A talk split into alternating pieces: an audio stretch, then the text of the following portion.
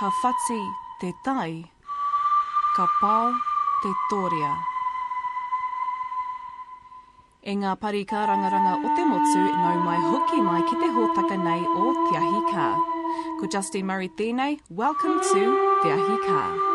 I think this whole treaty settlement process is about settling the grievance, the nawe that a lot of our people carry. Um, I'm just trying to think. Um, Joe Williams talks about the, you know, the, the trauma that you carry um, with you, and I see it in my family. Um, the apology business, it's, it's actually got quite a range of responses. It, it's part of the formula that the Crown and Parliament will work through in the treaty settlement process. That's Bill Hamilton, who heads the Ahi Kā division of the Human Rights Commission based in Wellington. We'll hear from Bill later on about World Indigenous Day. Now, this year's theme for World Indigenous Day is language and how a culture can retain its own reo. Speaking of te reo, let's check out our segment, Ngā Kupu Hau. Last week we learnt some words from the Olympic Games and we'll continue our list here with more sports events. Equestrian is whakataitai hoiho, giddy up. Badminton is pūkura. Now these next few kupu contain the word poi, which means ball, as in squash, which is poi pātsu. Volleyball, now it can be on the court or at the beach, that's poirewa. So far, not a great performance by the New Zealand team at this sport. It's soccer, which is poi kiri. Judo, which we haven't seen much of, is rutsu rutsu. Koe ranga kupu hau mō tēnei wā.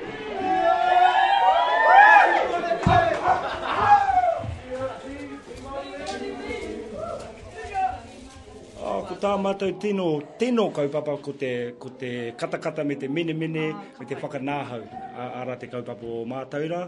Nā reira, ka piki ate ake mātau ki tērā taumata. Ai. It was all about enthusiasm and participation at last weekend's Kapahaka regional competition. I was backstage catching up with all the groups and we'll check out that action later on in the program. But first, when collaborating on music together, you need to be cohesive, share a vision, and understand what each band member brings to the table. In the trio Tahu, those members are Mike Hogan, Alastair Fraser, and Henare Walmsley. Maraea Rakuraku talked to them about the magic behind the music and mixing the didgeridoo with the taonga pūoro. Uh, kia ora tātou, tēnā tātou te whanau uh, o te irirangi, o te, te ahika, nō reira tēnā koutou, e mihi kau atu ana, uh, ki ngā, ngā tai o te, te moana anuia kiwa, nō reira tēnā koutou. Uh, kei te tū au, uh, ki te kōrero, e pāna ki te uh, taonga poro, uh, he taonga poro, he taonga tuku iho, mai i ngā tūpuna, uh, mai i ngā rangatira katoa, uh, o te, o te, te uh, ao Māori. Nō reira, tēnā koutou katoa. Uh, ko Henare Wormsley ta, uh, taku ingoa, uh, uh, mai i Tongariro, uh, ki Makatū te wakatau i o te arawa, uh, uh, tama te kapu e te tangata, uh, nā te tuahurangi wāhio, um, nā te huranga te rangi o ku iwi, um, koe rā nā, nā rohe o whakarewarewa uh, ki no Rotorua ahau, e noho ana ahau ki uh, whanganua e tara nai nei. Kia ora, I'm Mike Hogan, currently living in Island Bay. I was brought up down in the South Island and various different places, Nelson Marlborough area. I've been performing and and working as a musician for quite a number of years now, and and I'm currently studying uh, composition up at, at um, Victoria University or the New Zealand School of Music. Uh, kia ora tātou, ko Alistair. Um, I'm from Dunedin and I live in Wellington. Uh, I am a maker and player of taonga pūoro and a musician, also play guitar and bass and a few other bits and pieces. I've been making and playing taonga pūoro now for about eight years.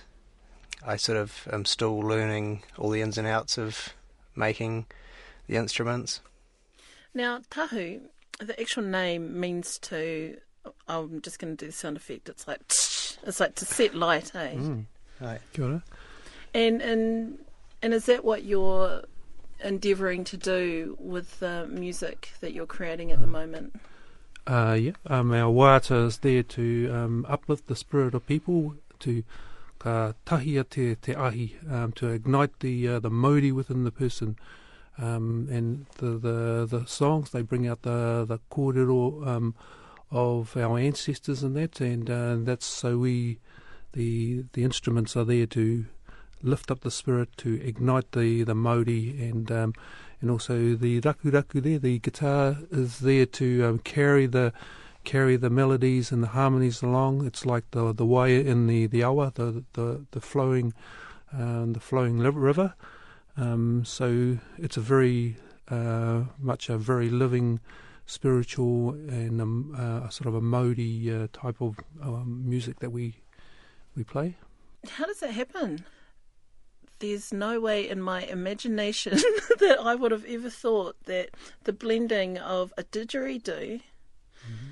A classical guitar, and taonga pūoro, there's no way I'd ever imagine that that could fly, you know, and it does. Mm. It does. Mm, it does. Um, how yeah. does it happen? Yeah, a lot of, lot of people ask that question um, because it does seem sort of incongruous that they that they work together, but they, they do. It's difficult to explain uh, in that sense, but really, I think the sounds of them are so fundamental, um, and even the guitar uh, that um, that they do relate yeah, I guess those uh, the sounds are actually uh, very fundamental. They come from Papatūnuku, from the, the environment around us, like the clicking of the stones and the bird calls and that, and the, and it it helps to enliven the, the piece. So um, as long as you've got a kōrero behind it, or, or you, you can feel the mood of the moment, um, the song is genuine. It's it's rich. It's got layers and textures, and that sort of colour and um, you know um, and it's it's quite a beautiful uh, way of mixing music.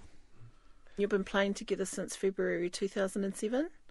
So I mean, part of that is also being able to read each other too, eh?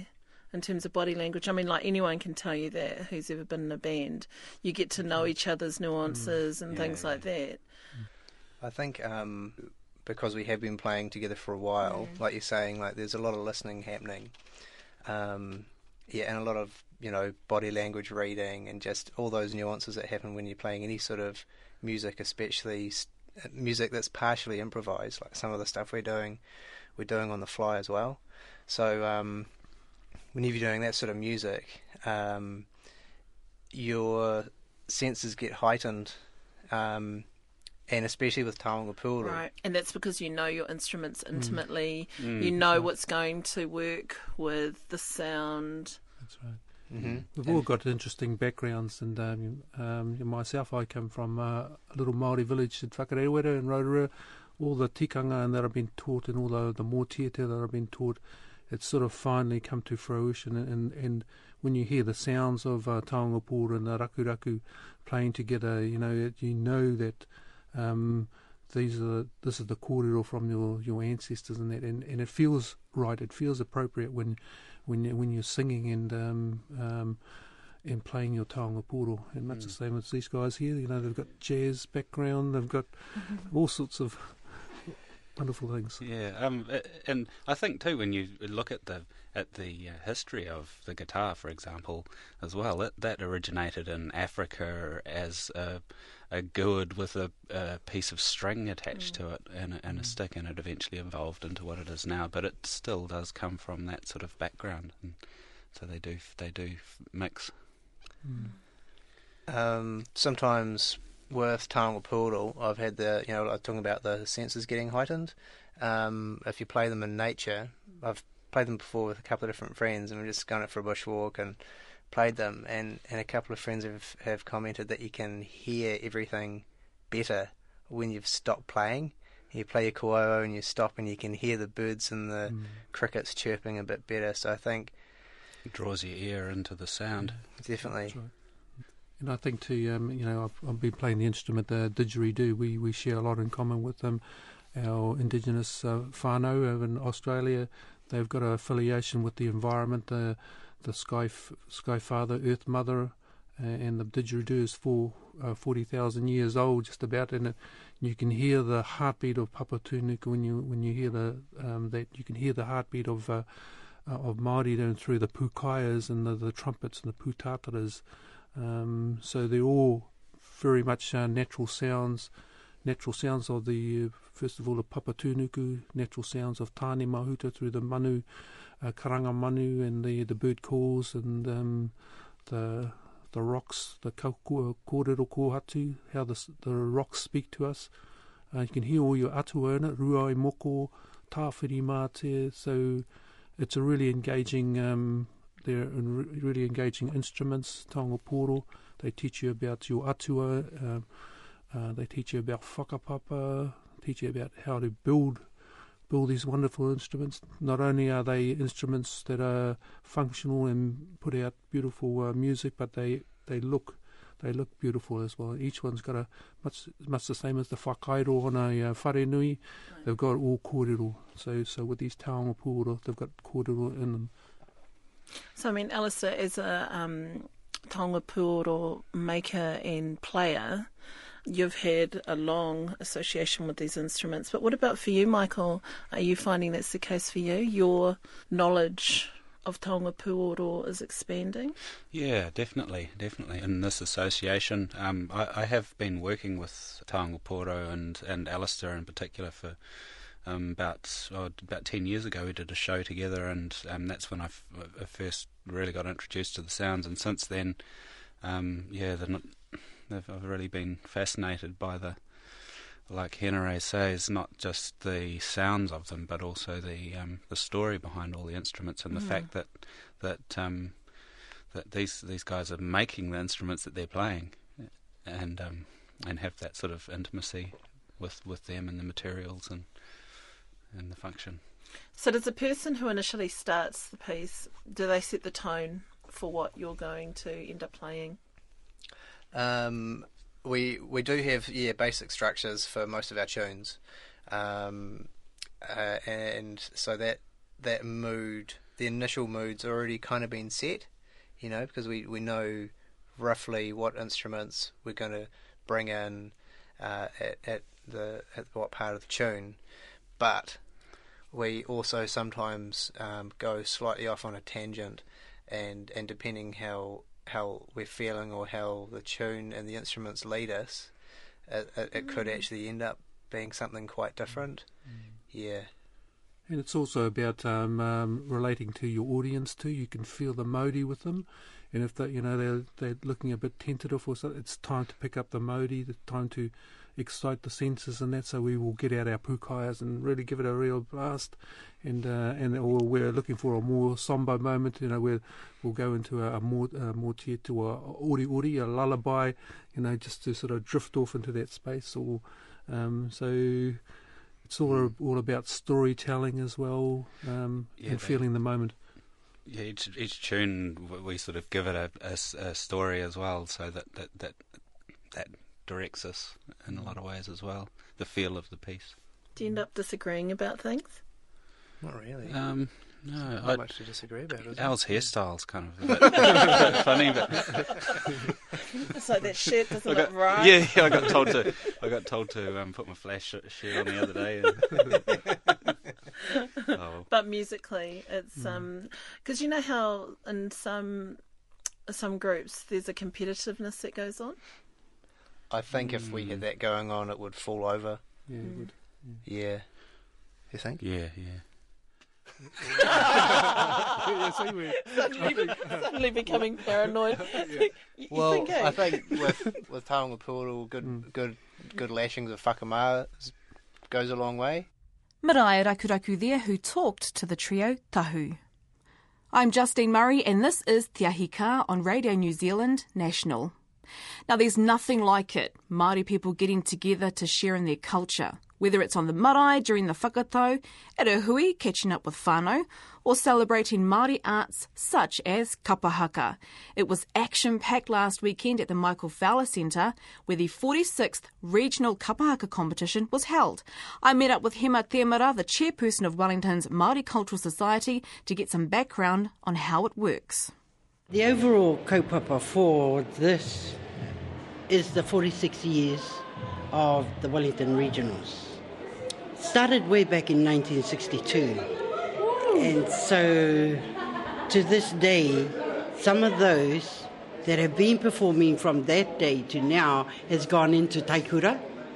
Oh, and some of them have retired, or some have died and passed away, and some are still here. So we will see that within the team of Te Atikimi here. You know, because um, some of them have been in Ngāti Pōneke for so long, and so now they've gone into Taikura series.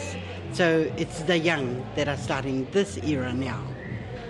So, so when we talk about the generations, there's obviously been a filter from the nanny, the, the koro, down to the kids. Yes, there, there has been. Um, as an example, Tū Te Maungaroa is that we started in uh, 1993 and got into the Nationals. So from there, my role within Tū Te Maungaroa, I've now stepped aside so that my grandchildren are able to perform with their mother, who started from then to now. And so what we've got within to Maungaroa is the, um, the young ones, our, our mokos. And so now my role now is just being there for them if they want me. However, new tutors have started to move on with them. So with me now, I'm now the chairperson for the Wellington Māori Cultural Society, Wow. and it's taken so long. It's a passion of mine to sing and perform. And so, how do you think, this may be a broad question, kapahaka has evolved? It's changed in a way, so we have to adapt to those. However, still maintaining our tikanga, and that is to have the stance that our iwi have, and not conform to the changes. Mm. However, the adaptability of, say, the poi, for example, has now gone overseas to the Hawaiian Islands or to Rarotonga, you know, coming in with the drums and all that. We, we did do that. However, I think the new concept for the young ones today, it's too innovative for me um, and too vigorous within the capabilities that I've got because I'm, I'm traditional. Yeah, that, that's a really good point. So, what's your whakaaro on, you know, adapting all these modern tunes to today's music to, to te reo and, and kapahaka? It's a vehicle for our reo. Um, it's the pronunciation of te reo that is the most important. And keeping that alive so that people could understand the messages that are in the waiata that they're doing, or even in the haka. To this day, um, take for example the um, terrorism. Ai, Ai. ki tūhoe. Well, it's Oh. not only to Yeah, but the Terrorism Act that they brought in, what's it got to do with us? I mean, it was in those era, you know, te wā ia te kōti mai and all that, yeah, but it was called guerrilla, hey. So to this day, they call it terrorism, but um, there's nothing to it. Leave that behind and let's move on. And um, coming back to the kapahaka, we've got um, te kohanga reo up first. Oh, that is so awesome to have them. Um, I mean, the kaupapa is what they're after, and that is to support those kapahaka who have been performing for quite a long time, and that is Ngāti Pōneke. It's one of the oldest clubs around, you know? And so for them to come in and tautoko and support, oh, that is so awesome. It's awesome. And so, uh, whoever wins, I should say today, what does that mean for the Ropu? Is this a prelim to the to the Matatini? Yes, it is. It is. The, um, the two teams that will go forward will be the representatives for Te Whanganui Atara. And that we are proud to say that all of them are winners. Okay, so so te reo ngā kuanga reo, how did you think you guys went? Oh, well, we only just got together for the kaupapa. Uh, mai ngā rohi katoa. So we come down from Kahanguni to join them. Kahinganu, ka pai. And t- who wrote who wrote the waiata and um, com- composition? Oh, Mostly Matua Timothy and um, and the Waiata Krauas from Kaungani. And so, what's the, what's up with the group for the rest of the day? You're going to just hang back, Yeah, chill out, watch out. have a rest. Yeah. Kia ora, kia ora for that.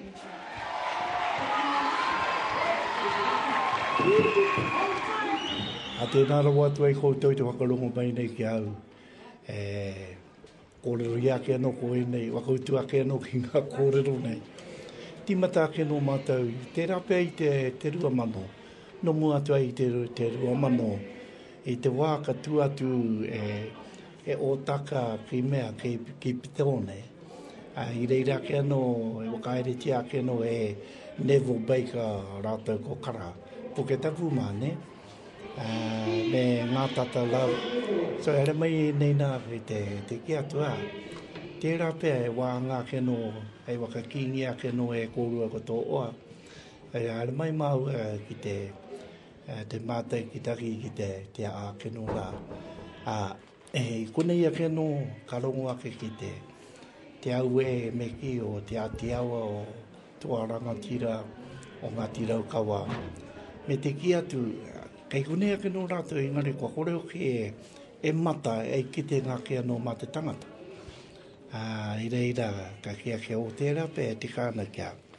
Uh, wakatūria kia no te te i rōpū ka pāka ai, uh, e kawai atu ai e nei a uh, uatanga. Uh, no reira, koe nā i tīmata mai i, re, i reira, i iwatakau Māori.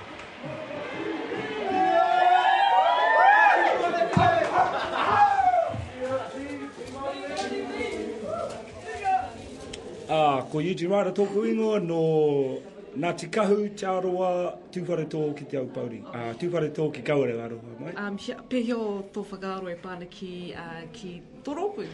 Ah, ko tā mātou tino, tino kaupapa ko te, ko te katakata me te mene mene, Ah, me te whakanāhau, ara te kaupapa o mātaura. A nā reira, ka piki a te ake mātau ki tērā taumata. Ai.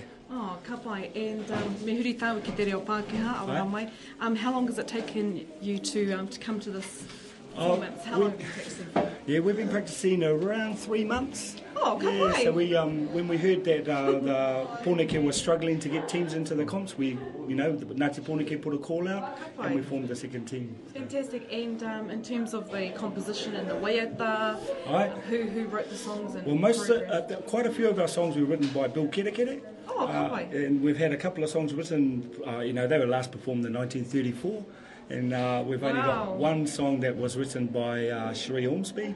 Um, that was our whakawatea. Oh, pai. And uh, obviously you're proud of the rōpū. Oh, most definitely. You know, our whole kaupapa was about having fun, and I told our rōpū as long as we get off the stage having had fun, we've done our jobs. Oh, ka pai. And so what now in terms of um, the future for the rōpū? Well, we, we aim on strengthening Ngāti Pōneke. Um, we all have kids. We're going to be bringing them down there on Monday night. So, uh, you know, it's Oh, always open. It's always open for the kids. Ko ai koe no hea koe? Um, ko Rahira Davis tōku ino anō Night Symphony. Oh, ka pai. Man, you fellas were mean. Oh, yeah, um, tried our hardest. Went out there just to do our best, and um, yeah, hopefully, yeah, we, we feel good that we've done our best. So tell us about the practices and how long it's it's taken you guys to come to this sort of level. Um, it's taken about seven weeks practice. Um, two of those weeks were just, you know, um, here and there kind of practice, and it's hard out for from about five weeks ago. And yeah, it's been pretty full on noho marae. You know, same old drill with kapaka noho marae, practicing till late hours, and yeah. Can you um, tell me about the theme running through your your performance? Oh, um, a lot of our items were based on things um, that have, have, have, have, have, that have happened in, in, um, uh, through the motu, uh, especially that um, have been, or what should I say, personal to us, um, our iwi and Aituhoi, like the raids, um, a lot based on the raids and um, one of our members passing away. So we've yeah, gone out there with a lot of personal um, items that were close to our heart. Yeah. And so who was involved in terms of writing and composing and choreography? Oh my gosh. Um, we've had a we've had a few. Um, most of the songs were written by myself and one uh, Ditaira Davis, and um, we've had a few uh, other people add in their their um, knowledge or what bits they could add on. Um, as far as choreography, there's a little. We'll call us a team, team of us that get together on whatever weekdays and, and sort out the moves, and it's all kind of um, yeah, come from a we've got a young group, so it's kind of come from a young perspective, but still got, got our Pākeke behind us to, to guide us to say, no, that's wrong, or yeah. So yeah, it's been good. So, so I mean, fingers crossed if you get into Matatini, um, obviously you're going to be psyched. Yeah, no, we'll, we will be, yeah. I mean, that's the aim of the day, but at the end of the day, but yeah, we just wanted to go out. We don't have really speak of that, we just spoke of going out to do our best, and yeah, if, if that happens, well, yeah, that's good. Ko wai koe no hea koe. Ha ko wa i no Ngāti Piki au no Ngāti Pro uh, no uh, Ngāti hoki. Oh, ka pai, ka pai hoki. Well, what a fantastic performance. Are you proud? Ai, tika, tika. No, um, it's a fantastic day. Any day when when we can come together as a people and uh, celebrate who we are and our culture, our reo, uh, is a great day. and how long did it take you to get to this sort of um, choreography Well, and set? It's taken us a while, as you might expect. I mean, a thing like Kapahaka is a lifelong kind of investment, and that's why you got clubs like Ngāti Pōneke who have been around since 1937, and groups like Tū who have been around a while. So we're, the, we're new kids on the block. There, there are a number of us, but it's a lifelong investment. And for people that don't know, what does Ngā Uri o Tai mean? Well, Ngā Uri o talks about you know the fact that that here we live in a, in, in a mega mega um, urban environment, and so we come together from um, from uh, several areas from the different tai. You know, the tai huauru, the different tides and the different winds. And so Ngā Uri o Ngā Tai is, uh, is about uh, talking about the descendants from the various tides and winds, etc. Is there any meaning behind the, the red feather in, in the hair, in the head, or is that just decorative? No, uh, well, I mean, look, I, I think, uh, you know, in the in the times of our um, our, our tipuna, you know, they call these things um, raukawa o kura. And, and they had they had special meanings in those days, as they do in these days. But but principally today is about um, putting on your best face, and all that and all what that means and entails. So, um, if you get into Matatini, where to from there? Well, I mean, it, it will be. Um, it's a long day. You know, um, uh, some of the top groups in in Pōneke are yet to perform, um, and and a couple have already performed. So it's in the lap of the gods, or in this case, the judges. Um, a- and I think any group that makes it uh, from today to represent our rohe, any of the two groups that make it through, um, they know they've got a big job ahead of them, and um, and they've got a you know f- a few weeks to start planning that, and then they'll get into the rhythm of preparing for that. uh, Brannigan ka uh, no rangi tukia uh, kai roto i te, te riu o te o waiapu ana i Ngāti Pro. Oh, kia ora, kia ora. Um, so, so hia hoa ke whakaro e pāna ki tēnei whakataitai? Tēnei kaupapa. Ai, e me, e me, mi haro tēnei mai. Uh, ka tēnei o ka hoki mai ki te mai te, te tū ki te mo, tūkai kōrero mo tēnei mai. Uh, me ki e ahua rusty kia. I ngā tau o mua, o, e nui i nei mahi mōku. Ana ka tāhaingia ia Adrian Rao ko ko, ko Mark Wagner. ka panai au kara te pira i kia siulera. Ana ka wae mai a puti kia. Oh, nevi, kai te wātai koe. Oh, yes, hea te utu. ka, ka kuro mai te utu kia wa, ah, yes, kai te tino wā te au whaia. Oh, ka pai. Engari, engari, te pai, te mea pai o, o, o, o, o hau nei, kai te moho katoa i nei tangata kia, ngā kai whakawā, a, And that was the 46th annual regional kapahaka last weekend. Congratulations to third place getters Ngāti Pōneke, Group 1, second place Taonga Mai Tawhiti, and first place getters Tū Te Maungaroa. I'm Justine Murray and this is Te Ahi Ka. Now don't forget you can check out the show and podcast information by logging on to radionz.co.nz forward slash Te Ahi Ka. World Indigenous Day was held earlier this month. Now, Bill Hamilton heads the Ahi Ka division at the Human Rights Commission, and we talked about how far Indigenous people have come.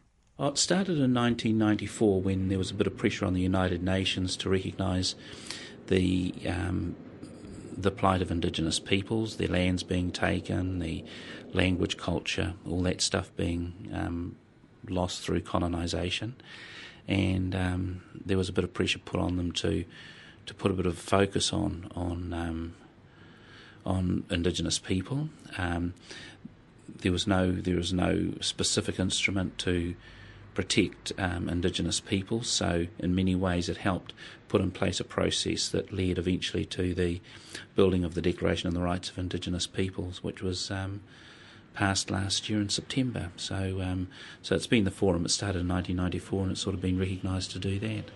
So this would be its 14th, 14th, 14th year. year. Yeah, 14th year. And because it's the World Indigenous, um, what sorts of things are happening, say, to our cousins across the ditch?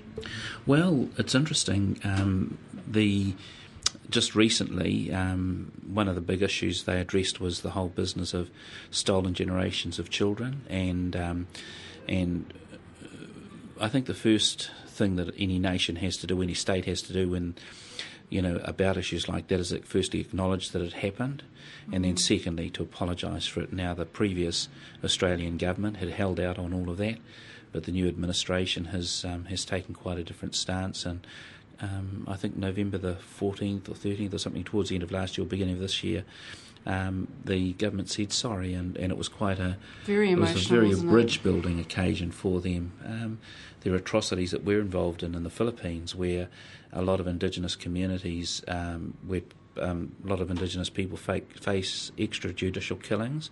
They're put on a hit list by governments or or whatever, and it's mainly because they're activists against the government, but they're activists because their lands are being taken, their resources are being taken, and you know there's just no justice around there. So people's armies are being formed, and but certainly. Um, resistance groups are being formed, you know, which they're calling rebels, and you treat resistors quite different from rebels. And, and in the Philippines, in particular, there have been a couple of reports that have said how badly some of those indigenous communities um, have been treated. So we're working with the Human Rights Commission in the Philippines to actually have a look at ways of empowering communities to know their human rights so that they don't have to put up with that stuff too much. Exactly. I mean, it's it's pretty harsh, or hard, I should say, watching the six o'clock news when you see you know, all sorts of terrible things happening overseas. Yeah, and habitats being destroyed from a lot of a lot of people. Um, the same thing that's happening to whales and you know precious animals is actually happening to a lot of our precious people as well. A lot of and, and in the main, they're indigenous people who are getting the rough end of it. Mm. Let, let's come back home for a, for a wee while. Um, we, we, did talk briefly about. Um, the apology that happened in Australia. I mean, what does saying sorry actually do? How does that does it at all say to the Indigenous people, we realise our mistakes? I mean, what does that mean? I think this whole treaty settlement process is about settling the grievance, the nawe that a lot of our people carry. Um, I'm just trying to think. Um, Joey Williams talks about the, you know, the the trauma that you carry um, with you, and I see it in my family. Yeah. Um, the apology business, it's it's actually got quite a range of responses. It, it's part of the formula that the Crown and Tangata Whenua will work through in the treaty settlement process. The apology is is a key part of it. Mm. Um, the, and people react differently to it. Ngaitahu, for example, have got a big, big copy of the apology in their boardroom, and they so they see it every day. Um, we settled our our in Ngā we settled our um, treaty um, grievances in 2003 and they were signed off in 2005. So, you know, we received our apology then, but we've never received it because our people at home don't want to receive it. They mm. they just think, nah, um, the way for that, you know, it, we're still too hurt. Um, I know that when um, the Tenths Trust, when the um, the Port Nicholson claim in Wellington around here was received and the apology was given, they actually wrote a statement of forgiveness. And I think that's probably, you know, in many ways, um, one of the things that was told to me, it's a it's a taranaki thing to do. That's the parihaka. Yes. It's the passive resistance stuff to forgive if you're engaging. And I think in many ways it might be because Sir Paul Reeves was part of the negotiating team for the foreshore and seabed, and I think his, um, you know, his um, religious background would also say, well, there comes to a point where you must forgive, otherwise you don't move on, and so those types of things. So there's quite quite a lot of reactions to uh, to those types of things. Wow! And Apologies. in your opinion, um, has has the Maori people come far in terms of um, there's a lot of things really tikanga, language, uh, treaty settlements. How far have we really come? I, I think things are better than they were, but we always often um, you know, people use because everything's comparative, and people often use comparisons, you know, between us and the Aborigines or us and some other Indigenous people. Well, that's not the comparison that I think we should look for in New Zealand. I think we should always look at if we're comparing, we should look at how well do Māori do compared with other other New Zealanders, and I think in that, you know, there's still mm, you know gaps, still gaps, still a long way to go. Um, even though the reo has been revitalised to a certain extent, it's still not um, it's still not valued in this country as it should be. We still have people who, you know, refuse to say simple things like kia ora or accept that, you know, there are probably 800 words in our daily daily vocab Māori words, but they don't acknowledge them as Māori words. We still have the nonsense about wanganui, whanganui, or however that sound, and, you know, that it's... So I think in a lot of those things we haven't improved. I don't think we've really improved. I think at a local level there's a lot of activity going on where there's a lot of goodwill between tangata whenua and, and decision makers and communities. And, and we're doing some work that looks at the relationship between the Crown and tangata whenua particularly attached to local authorities, and there's a lot of good work going on there, and you seem to have results. Um, you're always wanting the results, though, to turn into better employment, better health, better education, and a lot of that stuff still has to come. But, you know, we're getting a lot of organisations that are using bicultural practices and that sort of stuff, and that's okay as long as it changes the economic and social you know, position of Māori because, you know, we don't want our you know, the only change in 15 years' time is that when our people line up in a dole queue or they're the last ones in the line of an education honours program, that the only change only changes that they can say sorry or hand me my dole money in te reo. If that's the only change, then we've actually achieved very little. So, um, you know, mm. we need to make sure that that whole thing changes. Um, the treaty promised. Um, a relationship between our rangatira and the Crown leaders, and I think that that relationship is still to be realised. I don't think it exists at the moment. Um, the treaty belongs to all of us, but that corridor isn't out in the public because you know those people who can shape those views refuse to engage in them in a serious way. Um, and um, but things are getting better. We're things doing surveys better. that show that there's a greater greater acceptance of the treaty, greater knowledge of the treaty. Um, the February activities this year were, were really quite um, embracing, and it's not going to be too long before whichever government is in is going to do a bit of a switch, just as they did about climate change. You know, one day they opposed it, and the next day they enjoyed it, and that's because 51% of New Zealanders said it was a key issue. Well, I think the mm. treaty is going to be a key issue, but we need to get 51% of New Zealanders exactly. saying that first, yeah. so, World Indigenous Day, is it a celebration or is it just a, a commemoration of well, Indigenous peoples? Well, I think um, the, the United Nations leads the project, and basically um, they've sent out a message which broadly just says that, you know, um, that this has been the past practices. The first thing, and you know, those are the ones we've talked about, the alienation of land and all that sort of stuff. And then the second thing is that um, that we have some reasons to celebrate now because there's an instrument called the Declaration on the Rights of Indigenous Peoples that's there that can be actually used as a standard to measure human rights, but also to be used as a document to reconcile Indigenous peoples with the with leaders of the state. So that's a second message, and because this year is the year of, you know United Nations Year of Language. They've given a bit of a focus on wow. okay, so what are we doing about the revitalisation of language, or just making sure Indigenous people have access to that? So, so those are the three layers of message that are coming from them. And um, you know, they're sort of ones that we, you know, we support the, De- the Human Rights Commission supports the declaration. We realise that there's some difficulties between Maori aspiration and Crown policy at the moment, government policy at the moment, and we're anxious for those two groups to get together and talk about them because none of those um, issues are um, unresolvable. The other thing is, um, although Australia voted against the declaration last year, this new government is supporting the declaration, and they've sent uh, in Australia is, is, supporting the declaration, and they've um, they've sent notices to the tribal leaders there, asking them what are the most important articles in the declaration that they want to have addressed, and so they're taking those things fairly seriously. Um, and we need to as well. You know, things like free, prior, and informed consent mm. are hmm. given. Otherwise, you can't exercise rangatiratanga. And if, if, if the government doesn't want Maori to exercise rangatiratanga, they need to have that discussion with us. And So there's a bit of a gap between in those types of things where there's opportunity for better dialogue to um, build more harmonious harmonious relations. Definitely. And so, where can how can New Zealanders, the general public, um, think about World Indigenous Day? Well, you know, all these things start at home. You exactly. Know, if, yeah. if you you know if you're if you are Indigenous, you know, just have a good look at what that means and and you know how you can you know what we all need to do to to live as Indigenous people. Um, I think those people who aren't Indigenous can have a have a good look at the rights they enjoy, and um, and you know recognise those, and then have a look at you know their Maori neighbours or Mm. the marae up the road and see what support and awhi that can happen there.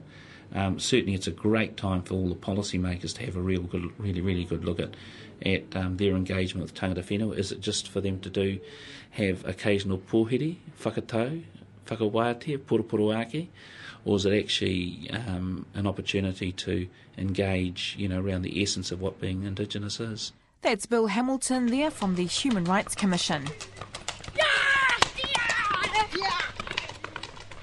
This week's archival segment, Ngā Taonga Kōrero, was recorded in 1997 when Libby Hakaraia spoke with the late Albie Pryor. Mr Pryor helped launch the Moana Pacific Māori Sports Scholarships.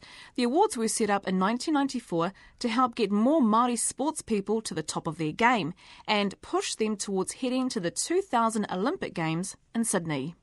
Well, around the country, some hundred young Māori are hard at work, striving to reach their absolute best by the year 2000. Most are at school, and most also juggle part time work, fitting this around hours of grueling physical training. Now, these young Māori are elite athletes who are recipients of the Moana Pacific Māori Sports 2000 scholarships. Established in 1994, the scholarships aim to encourage young Māori to rise to the challenge, work hard at their sport, and earn themselves a place in the New Zealand team competing at the 2000 Olympics. Now, to find out more about the program and the recipients, Libby spoke to renowned sportsperson Albie Pryor. Well, welcome to Albie Pryor. Albie is the executive officer of the Moana Pacific Māori Sports 2000s Awards. Tēnā koe, welcome to Whenua. Ah, kia ora. Now, Albie, you've been involved with the MDC, that is the the uh, the sports side of that area, for how many years now? Yeah, that that program's been going on for the last seven years, Mhm. uh, and it's been very good, very positive. Um, now it's become the icon of Maori sport. Uh, it's where people want to be at that huge function to to show off all our role models. And It gets bigger and bigger. It's been held in November this year again, yes, November this year at the ASB uh, Stadium. Ah. Um, here in Auckland. Here in Auckland, yeah. The the big thing about it, we we can't get any bigger because there's no hall big enough. And then one way, it's a it's a blessing in disguise. The bigger you are, the more you are getting closer to disaster. Yes, yes. Uh, with these things, so around about the thousand to eleven hundred uh, that we cater for is just adequate for us to, to cope with at this stage. But it, it makes it a great night. Is it a case of, in that seven years, seeing uh, more Māori making it in the top level of sport and being recognised for that? Or is it a case of the same number, but perhaps more uh, are coming forward, more as seen, more visible? Yeah, that, that's a key to it, more visible. Uh, now, before the Sports Awards or the Moana Pacific Sport 2000, they were invisible. Mm. Only those that are in particular sports, especially the uh, the minor sports and uh, uh, new. There's New Zealand uh, uh, kids are in there, and they're Maoris. And you know the the surprise surprise of a of a thing when we talk about people. Oh, we didn't know they were Maoris, and that's the beauty of this, and and, and that drives us to make sure that we, we get as much publicity as we can. And it's not for the sports awards, it's for our young people. Yes, because of course we're talking about the Moana Pacific Māori Sports 2000 Awards, and that 2000 is very important because I guess one of the driving philosophies or kaupapa of, of this program is the Olympics in 2000. Yes, very much so. You know, we uh, and, and and people sort of laugh at me when I'm talking about uh, 30 Māoris at the at the next Olympics. And if you have a look at tennis, there's four the the, the Federation Cup girls: uh, Shelley Stevens, um, Gay McManus, and uh, Rewa and uh, Lena ba- uh, Leanne Baker. they come through our programs. Uh, you get the squash girls. It, it's um, if hopefully they can uh, they'll they'll get into the Olympics. They they're show uh, sport this next one up, but um, in, into the um, into into the Olympics next year. But uh, there's four Māoris tops there, and we got young Stanaway who's gone over now to. That's Mark to quali- Stanaway. Mark Stanaway to qualify for the uh, for the uh, Winter Olympics. In ice racing. Now that's racing. something I never would have thought a Māori would would excel in. But he's a boy. Just talking about him briefly, that uh, you know he was here in Auckland, and uh, the ice here wasn't good for him, and um, you know he um, he was going nowhere fast. So we sent him down to Christchurch. He'd been down there for four years, and that was a struggle on its own to uplift a, a, a boy that never had the father to look after him, had Yes. a mother. And she had three other kids to look after, but to uplift him and take him down there, there's all sorts of problems. But, you know, we, we worked at it. Now he is a top New Zealand ice skater, and he's going over to qualify for the Olympics. Amazing. See, It's amazing. Mark at 18. Now, he's won three of these Moana Pacific uh, Māori Mm. Sports 2000 scholarships. As you say, he's won the New Zealand champions for his championships for his age group five times over the years. He's finished 14th in the World Junior Championships in Italy. And uh, now, of course, he's, he's he's over there trying to qualify for the the 1998 Winter Olympics, which will be held in, in The Hague. Mm. So here's one example of someone who's not not only doing something quite unusual, even for this country, well, definitely for this country, Albie, but as a young More specifically for Maori. for Māori, that's that's quite incredible. But looking down this list, we also have uh, Belinda Moore, who's the Mm. same age as Mark at 18, and she's a, a rhythmic Mm, she's gymnast. overseas now, uh, competing overseas. And that's the beauty. We, we, we get these kids going over and, and competing and coming back. Nobody knows. Uh, we try to publicise the whole thing uh, by doing this these programs. Uh, but it, it's it's very very pleasing for us uh, to be able to, to let out these names and uh, let out their iwis and and let out their whakapapas. That in itself is, is very important when we talk about these uh, these young people, and uh, they are they're, they're growing fast. You know, Lydia Lipscomb came to us two years, three years ago. the and, swimmer. uh, Mm. and I looked at her, and um, and you know, and I had to look at her whakapapa, and uh, she wanted to be a Maori, and, and, and now she's learning Maori through all sort of looking back to her iwi connections, and her mother uh, is really jealous of her daughter because she can't be a Maori. Yes, uh, which is very important, and, and and Lydia now. At a drop of a hat, she comes up and comes to our, our functions up here and, and be part of uh, of Maoridom and, and, and to be a role model Mhm. at, at her young age, you know, being Olympian and uh, she's getting bigger sponsorship now. We're sort of looking after her and uh, in the sponsorship. She got a nice car now. We to to get her to. Of course, that's swimming. There's there's no social life whatsoever. It's you know, five in the morning all the way through, isn't it? Past four in the morning and Mm. two and a half hours there, and then uh, and then at night, and then you got your meets, and you got overseas trips, and you got to pick the right one to to to uh, to peak at different times, and uh, and oh, what what. But they love it, and, and, and of course, when they're in the top um, echelon of sports, uh, they're carrying the uh, Maori mana and New Zealand mana as well. Mm. What was perhaps some of the common elements of these uh, young young Māori athletes? What were some of the problems they were facing? The common problems. Well, the common problem, as always, is um, is uh, finance.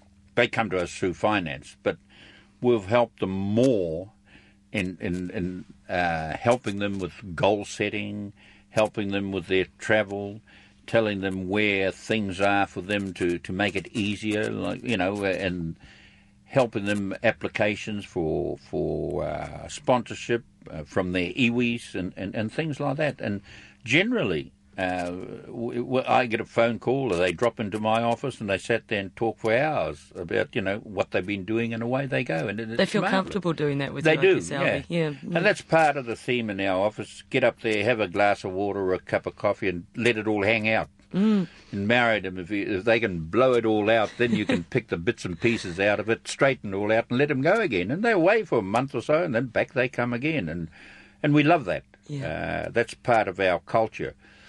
Um, our office culture is to anyone wants to come and sit down, have a talk, moan, groan, abuse me or anybody else, let it all hang out. Mm.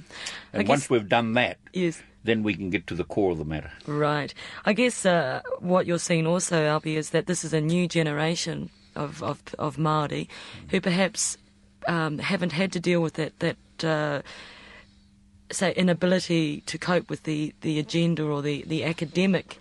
Um, uh, set out of a school curriculum. In other words, they excel at sports. Perhaps they're not that good at the academic side, but in terms of being able to perform now, they're able to. They have the support. They don't have to be, you know, at school to do the academic stuff. They can be there for the Well, it's the quite sports. surprising. You know, academically, we're we're we're pretty good. Our kids. It's surprising, really, because you know everybody dive into their sport and forget one thing or the other. Well, I thought with all the training, you wouldn't really get yeah, that much of a, but, uh, a but chance. Lydia is, you know, she's Mm. come through the seventh form now, and she's uh, now she's going to concentrate on swimming. She's she's going to take a, a couple of papers and, and, and, and whatever degree she's talking about. I, I forgot what she was talking about, but she's going to take just enough to keep her in touch with with curriculums and, and school and things like that and universities, and going to concentrate this year. But they're all coming through. Leanne Baker and them, they're, they're academically they're well. Uh, Rewa Hudson, academically they're good. That's great. Mark, well, you know, he's average, but um, most of them uh, are, are- very, very good. Uh, it's surprising uh, to me. Uh, because the Māoris, when you're good at sports, we just one beeline for sport. Yeah, that's what I thought you- it's- the yeah, focus well, is primarily that'll on be that. that'll be my age Mm. group, I suppose. Yes. that thought that way, and and, and, and blow school, we're going to carry on with Yes. this, and uh, uh, but uh, they- they're getting a balance, and we talk balance, uh, and we talk uh, employment. Uh, to them, and, and, and see where they want to go, and and see if we can help them, and that's a, that's all these kids need is somebody to talk to. They can do the rest.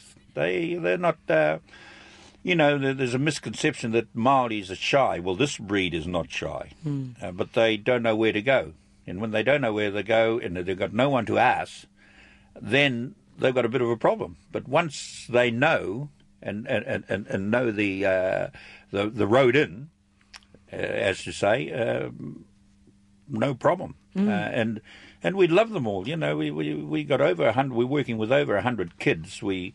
Uh, in in that program, and uh, we got the Tōmua Tōmuri program from Hillary Commission. So we work with these hundred kids, and we keep in touch with them.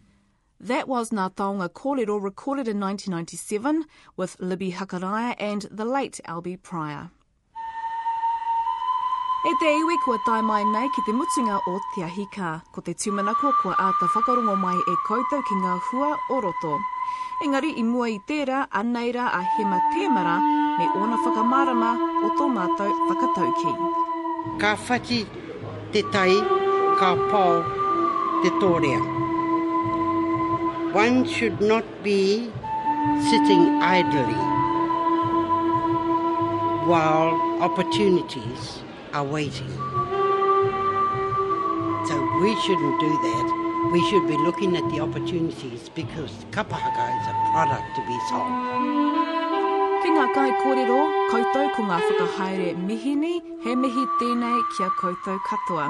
Hei tērā wiki ko Justin Murray Ho, Mauri ora.